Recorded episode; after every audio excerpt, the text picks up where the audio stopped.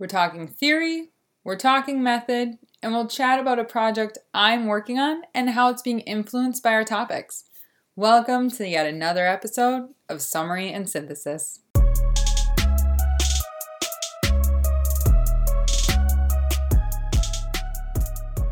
Greetings and how do. This is English 730, user centered research for technical communicators. I, of course, am your host, Emily Kuznarlaird, and welcome back to yet another episode. Now, I will say before we start, uh, desperate times make all for desperate measures, but I am having to record in a different space today due to my sister going into labor. So, I had planned to record the episode today. I'm on a schedule and we gonna make it happen. Okay, so so hopefully the episode doesn't sound too terrible. Uh, well, as I said in the intro, we're going to spend this episode discussing three things related to user centered research, and I'm going to throw them at you guys in three different phases. So, phase one will be theory, which during will review two peer reviewed papers, both evaluated usability evaluation methods. Then we'll move on to phase two of today's episode, which is methods. We'll discuss a test by two authors and then a delightful slew of online resources. Part three of today's episode will still be synthesis. I know, phew, I could sense your concern. However, with synthesis, I'm going to talk a bit about myself, my likes, dislikes, political opinions. No, no, no, no, no. Totally kidding.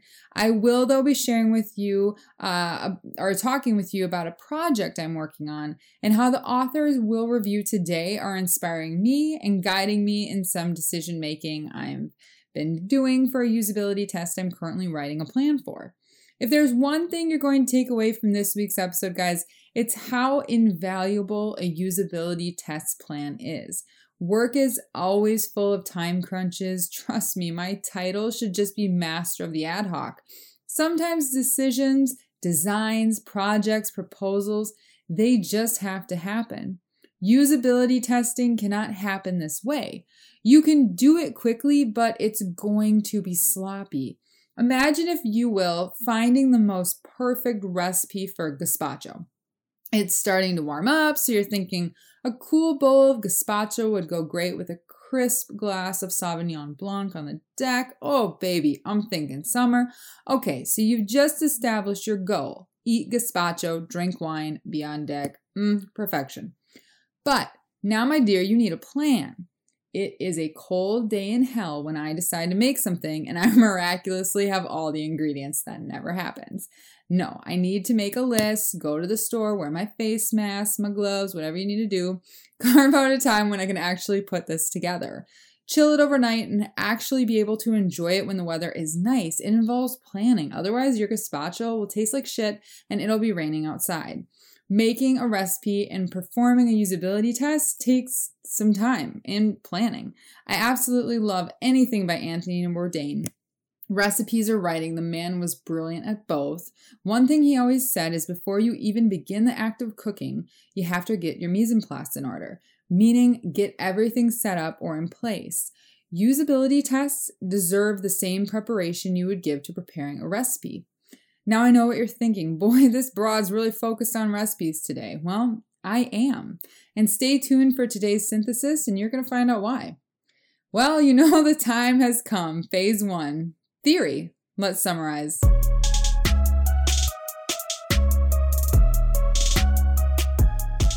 This week, our theory phase comes at us in the form of two separate peer reviewed papers The Evaluator Effect, a chilling fact about usability evaluation methods by Hertzum and Jacobsen, and What They Really, Really Want User Centered Research Methods for Designers by Lofthouse and Lilley. Hertzum and Jacobsen begin by explaining their study is about the three prominent usability evaluation methods cognitive walkthrough, heuristic evaluation, and thinking aloud. Now, we talked about cognitive walkthroughs and heuristic evaluations last episode. Their study is about whether evaluators who evaluate the same system with the same usability evaluation methods detect roughly the same problems in the system. Our authors detail the trouble of the evaluator effect, which occurs when different evaluators testing the same system detect substantially different sets of usability issues. The authors discovered for all three prominent evaluation methods, an individual evaluator would not likely detect the majority of problems detected collectively. Another way of thinking about this is the evaluators are all across the board. Our authors determined that evaluators were using subjective criteria to determine usability problems, which puts into question the reliability of such evaluation methods. Well, of course, things are subjective, right? We each, as individuals, experience different things. We perceive other people's preferences to be similar to ours. Thus, what we'll find frustrating or wrong about an interface is relative to what we find frustrating about an interface. Ultimately, our authors identify three primary shortcomings of usability evaluation methods. And those are vague goal analysis, vague evaluation procedures, and vague problem criteria. So basically, words like problem, difficulty, challenge, they're going to vary across evaluators. Thus, the evaluator effect identifies a lack of standardization present in usability testing methods. The information presented is important to recognize and really keep in mind as you perform usability testing. The biggest takeaway here is to recognize evaluators bring subjectivity to the table, so keep that in mind. Now, Lofthouse and Lilley are here to offer designers a bit of help with a range of techniques for better understanding their customers, results, hopefully in the development of more appropriate products and services. As a designer myself, I thought this article was actually pretty cool. Lofthouse and Lilley run down a variety of techniques explaining what to use or when to use them, their benefits, drawbacks. It's a really great resource. To aid designers, uh, they offer the following methods focus groups, participant observation, user trials, product and use, customer diaries, which, side note, I desperately want to be part or a participant in a customer diary usability study, like so bad. Preferably the one where you get to do like the video of yourself and just be like, hi, it's day three of trying this product and I'm getting better by the day. Okay. Scenario of use is another one they recommend. Uh, consumer idealized design, web of associations, which is actually pretty interesting if you look into it. If you're in marketing realm, which I work in the marketing realm as well, check out brandgenetics.com, which extracts the semantic components of brands and consumers' minds. It's brilliant. Uh, okay, now the last one, I I don't know. I'm a little not as into. So, the last method the authors suggest is mood boards. Now, mood boards are something us designers are certainly familiar with, but the way our authors explain the process of mood board exercises, whereas you literally give participants like tag board, magazine, scissors and glue or tape. Yeah, I don't know. It just feels very second grade Girl Scout sleepaway camp. It feels very subjective because you would need to provide an extremely diverse range of magazines or resources to ensure your participants could really express what they wanted to. So it kind of took me back to our previous authors and that evaluation effect, you know? If you gave people a stack of National Geographic magazines and asked them to use them for responding to answers, you're going to be trying to decipher a tag board full of cheetahs and topless, like Aboriginal women. So I don't know what you're going to learn necessarily, but my point is, I don't know about the mood board method, okay? Regardless, our authors here offer us some really great methods and guidelines for how and when to use. So it's a really great walkthrough if you, you know, want to learn how to implement some of these different methods. Like it's a super great resource. I'm just really I'm so caught up on mood boards, I don't know why. Okay, guys, it's time to move into phase 2, method.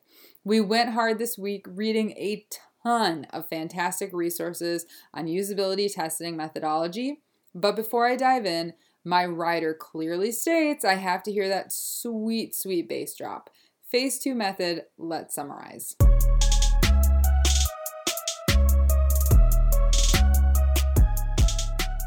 This week for method, I reviewed the following Carol Barnum's Usability Testing Essentials, Rubin and Chisnell's Handbook of Usability Testing, which you guys I heavily recommend. This book is a fantastic fantastic resource.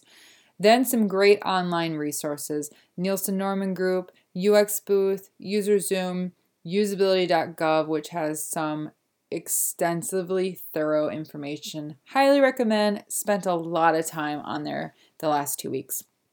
Okay, so don't worry, I can hear you saying, How the heck are you going to summarize all these authors? All right, I'm rolling my sleeves up and I'm going to start with this. If you're doing a usability test, you need to establish a plan. We need to determine our goal. What are we looking for? And what are we trying to answer by performing these usability tests? Remember, there are affordable usability testing methods, but nothing is free. A plan is going to give you some sense of security that you've thought through the money you're about to spend and it actually makes sense to spend it. A plan or project plan, as we should probably refer to it as here, will define the scope of your project and require you to stay on track. You'll define your target audience, set your measurable objectives, and identify team roles and responsibilities within the project. Your project plan should be both detailed and organized to ensure that if in the middle of it you get furloughed, for instance, or have to leave the project for any reason, not technically furloughed right now, but definitely coming, uh, someone else can easily take up the reins and run the test to discover the, re- the results it was intended for. Okay, so first and foremost, usability testing can be grouped into two types formative testing, which is performed while the product is in development, and summative testing, which occurs after the product is finished. Formative are your small studies. You're testing your forward progress to ensure you're on the right track. Based on your goals and the phase at which you're testing, you'll have varying options for the methods you'll use for this testing. But we'll get there. You and your team should also understand what will make something usable. Defining usability goals and objectives include usefulness, efficiency, effectiveness, satisfaction, and accessibility. May I also highly recommend Don Norman's The Design of Everyday Things. Do not get me started, we will be here for hours. Usability testing is about the user, and it's important to make the efforts to understand your users. To do this, we must create data, something we can collect to better understand our users. This will bring us into one key theme from this week, amongst many, which is qualitative versus quantitative research. To really understand users, you'll probably want to utilize both. Quantitative research refers to any kind of research where the results can be presented in numbers. Quantitative research is easy to gather, gives you fast results, offers statistical significance, which will always get buy in from stakeholders. Trust me, I know from experience people love statistics. And you can make beautiful visualizations of raw data to really illustrate your findings to others. Now, qualitative research, as you may remember back to Pat Sullivan's Beckon, is dangerous. I'm just so tickled by that because that is so true. People do see qualitative data as dangerous. It can be, but it has some serious benefits. Qualitative data refers to any kind of research where the results take the form of observations, comments, thoughts, and feelings, allowing you to tell a story about the participant's experience. Qualitative answers the why. Why are your users making the decisions they are? The great thing is, participants in qualitative data tend to be honest. So you're bound to learn something statistical data just won't give you. All right, we're building our usability testing plan. You're going to assess your goals, understand your users, define the roles amongst your teams, and determine what exactly you're measuring. And now you need to decide the best user research method. Deciphering if you're looking for qualitative or quantitative data is going to help you trim down the right tests for you. If you need quantitative data, consider card sorting, A B testing, lab studies, close ended surveys or questionnaires, or click testing. If you need qualitative data, consider diary studies, ethnographic field studies, interviews, which can come at you in three different types, right? Directed interviews, which is a typical Q&A, non-directed interviews, which is rough guidelines with open conversation, and an ethnographic interview where users uh, show the interviewee how they accomplish certain tasks while immersed in the user's environment. There's also focus groups and tree testing. Now, some of these methods can be focused to receive both quantitative and qualitative data, which is absolutely fantastic for someone like me who's in marketing, but could also be fantastic for someone like you who's performing usability testing. These can include click testing, surveys or questionnaires, UX benchmarking studies, usability testing, which includes moderated, unmoderated, guerrilla testing, which is typically performed in the community. A little bit harder to do, but hey, give it a whirl. Intercept surveys or information architecture testing. What you may be catching on to here is that once you've determined the goals for your test and understand your users, there are a slew of ways to begin actually testing your products or interfaces for clarity. It may seem overwhelming now, but once you understand your testing goals and your users, the ideal user testing methods will begin to fall into place. That's going to wrap up our summary of methods for this week. Looks like all we have left now is synthesis, so let's go.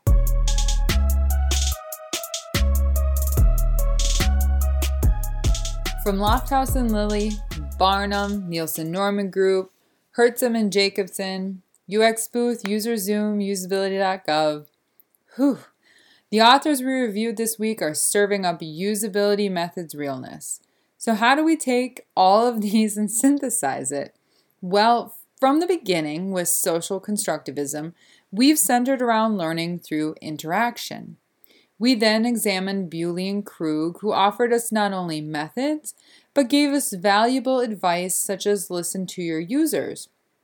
Our authors from this week provide parallel advice when Barnum, for example, states it's critical to know who your users are and what their goals are. And it is critical. That's why Krug warned us of the mishaps of the average user, and why Bewley's focus on practice begins with planning and discoverability.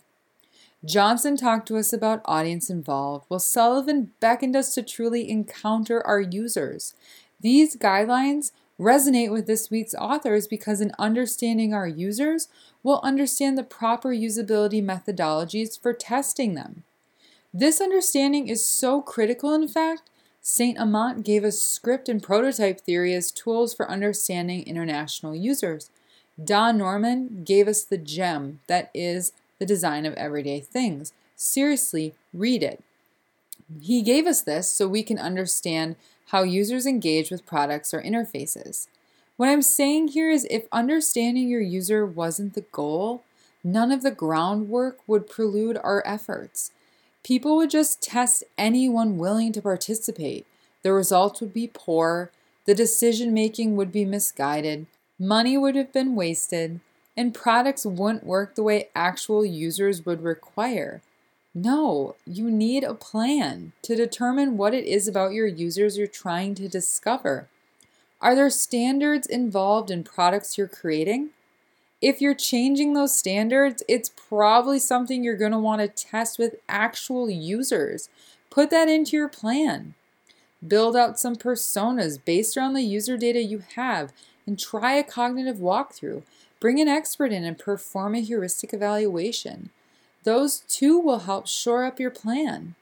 They'll also help you define the usability method to best assist you in getting to really know your users or making your usability testing worth doing. I found this week's authors to be incredibly useful as I develop my own usability testing plan. So, what am I testing? Well, I'll be testing institutional recipe communication. I know, it's thrilling, but it is thrilling. You see, recipes are the cornerstone of how an institutional kitchen functions. They're what ensures if you walk into an Applebee's in Tucson, Arizona, or an Applebee's in Buffalo, New York, your quesadilla burger is going to taste the exact same. In my test, I'm looking at institutional recipes in university settings. What I'm looking for are issues with the communication presented by the recipe format on those using the recipes, cooks and production staff. Chefs, dietitians, and managers dream up elaborate culinary dishes, but someone will then actually have to make these and accurately. For my specific test, I've done some pre planning interviews, which helped me in developing personas. From there, I performed a heuristic evaluation and cognitive walkthrough as to discover some of the challenges which could be determined through testing. My plan will include a 30 minute task, which is a think aloud usability test, whereas the participant will talk me through their thoughts, feelings, and opinions while preparing a culinary dish. After they've completed the task or the time is up, we'll do a 30 minute post task non directed interview. I selected the Think Aloud because it's important I, the moderator, am not asking questions while someone is trying to cook a dish. That becomes distracting to the task. I chose the non directive interview because I want to ask some set questions, but I also want to ask about comments or occurrences that happen during the Think Aloud portion of the test. The plan I've created for my test is incredibly detailed, whereas every instance related to the test is so planned out that should I happen to be unable to perform the test the day of, someone else could easily step in. In developing a thorough testing plan, I've also been required to question myself on if the methods I'm performing will achieve the right informational outcomes. I'm confident they will, but I have a little time left to continue to construct my plan, and so who knows? I might find there's a better way. Well, everyone, this has been another episode of Summary and Synthesis. It was a lot to cover, so if there's one thing to take away from this week, remember you have to develop a plan and make it detailed. It will force you to make decisions about your testing process, and ultimately, it will aid in making your test successful repeatable, and useful. Thanks for listening. Stay safe out there, and thanks so much for your patience with my random recording process this week. Uh, but we're expecting a boy, so hey, got that going for us. Again, it's my sister, not me, but it's pretty great. Have a good week.